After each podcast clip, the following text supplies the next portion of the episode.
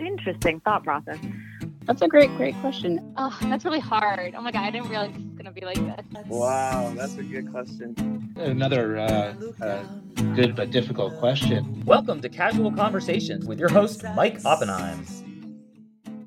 Hi, everyone, and thanks so much for checking in to another Casual Conversations with Mike Oppenheim. Um, this episode, number four, I'm so excited because I have one of my favorite people in the whole, whole, whole, whole, whole world with me, and it's my aunt, my Aunt Celeste. And she's on the phone. Hi, Aunt Celeste. Hi there, Mike. It's good to talk to you because I never get to. Yeah, yeah, no, it's great. And it's funny because I communicate with you on a weekly basis at the very least, and more often than not usually, but all via email. So right.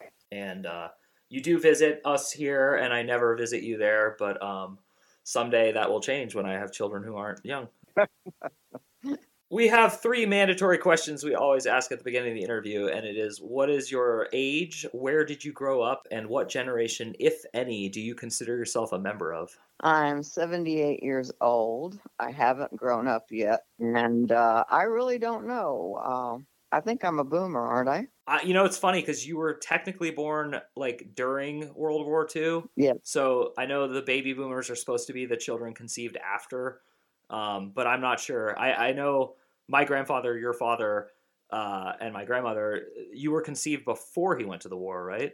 Correct. Yeah. So I think technically you're part of the greatest generation, although that's a little weird for me because you didn't actually like fight in World War Two.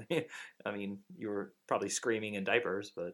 Yes, because uh, Dad hadn't, he'd been drafted, but he hadn't gone overseas yet when I was born. Yeah, so I, I'm not sure, but I do know that uh, by my standard, I put you in the generation before the baby boomers, and it's based on one simple statement you've made repeatedly, which is that my mother, your sister, who is four years younger than you and certainly a baby boomer, like literally conceived when he came home and all that, uh, she was, you know, a hippie in the sixties, and she smoked pot for a while and that kind of stuff. And I know that you have said you never tried it and never went down that uh, culture path. So that's how I see you as being from a different generation than her.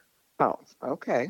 Yeah. So I don't know. But it's not that people from your generation can't smoke marijuana, and it's not that people from my mother's have to. It's more that I don't even think your peer group was like part of that. Like, well, I was I was around it, but I never tried it, even though I smoked regular cigarettes because I was afraid I'd get the munchies and I didn't need any help with that.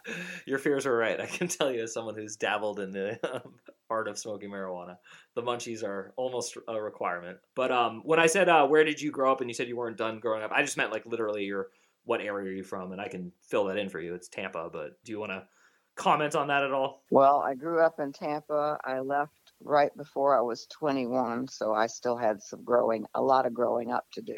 And actually, you know, I'm going to ask this question now because I think it's kind of a fun question.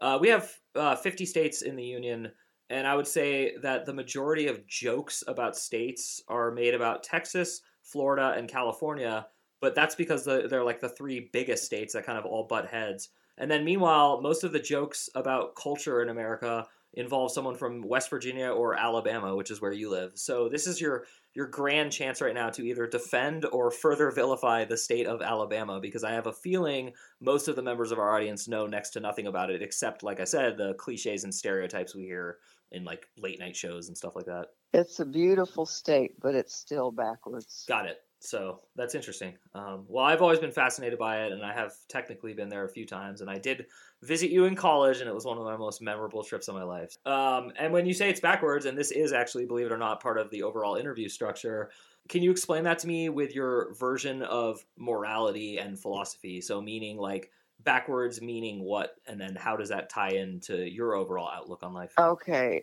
It's very difficult for me to find a lot of people who think like I do, who are as open-minded as I am, and who aren't very close-minded about social issues that I feel strongly about. And how did you become a strong-feeling person about social issues? Probably because I was raised without prejudice. Interesting. Wow.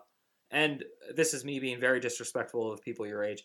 I feel like you grew up in a time of extreme prejudice, and I can give like literal examples. Like you grew up in a state that still follows. Hey everyone, that's it for the free version of this podcast. If you want to hear the full one, just head over to mike yop dot com and become a premium subscriber. That's M I K E Y O P P mike yopp dot com. Thanks for listening.